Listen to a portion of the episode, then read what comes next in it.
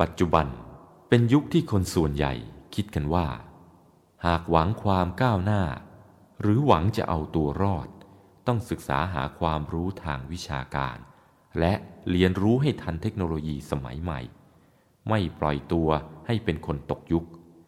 เมื่อทุ่มเทศึกษาหาความรู้แต่สิ่งนอกตัว จึงขาดความรู้เกี่ยวกับความเป็นจริงของชีวิต ไม่เชื่อบาปบุญ ไม่รู้เรื่องกฎแห่งกรรม คิดว่านรกสวรรค์ไม่มี ความคิดเหล่านี้เป็นอันตรายยิ่งนัก เพราะคนเก่งหรือคนเอาตัวรอด หากอยู่ค้ำฟ้าได้ย่อมไม่มีปัญหา แต่ทว่าทุกคนเกิดมาล้วนต้องตาย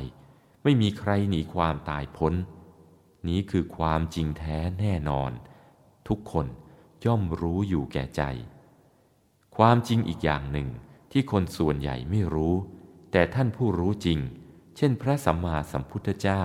ได้ทรงยืนยันไว้ว่า กฎแห่งกรรมมีจริง ทุกชีวิต ไม่มีใครหนีพ้นผลแห่งการกระทำที่ตนเคยทำไว้ ทรงยกตัวอย่างผลของการทำความดีที่เรียกว่า บุญ และผลของการทำชั่วที่เรียกว่า บาปมาแสดงให้เห็นด้วย ผู้ได้ฟังพระธรรมเทศนา กลัวตกนรกหรือการไปสู่อบาย จึงเลิกทำบาป หันมาทำแต่บุญกุศล เพื่อจะได้ไปสวรรค์เสวยแต่ความสุข เรื่องราวต่อไปนี้ คือตัวอย่างการให้ผลอันเนื่องมาจากการกระทำของแต่ละบุคคล หรือเรียกว่า กฎแห่งกรรม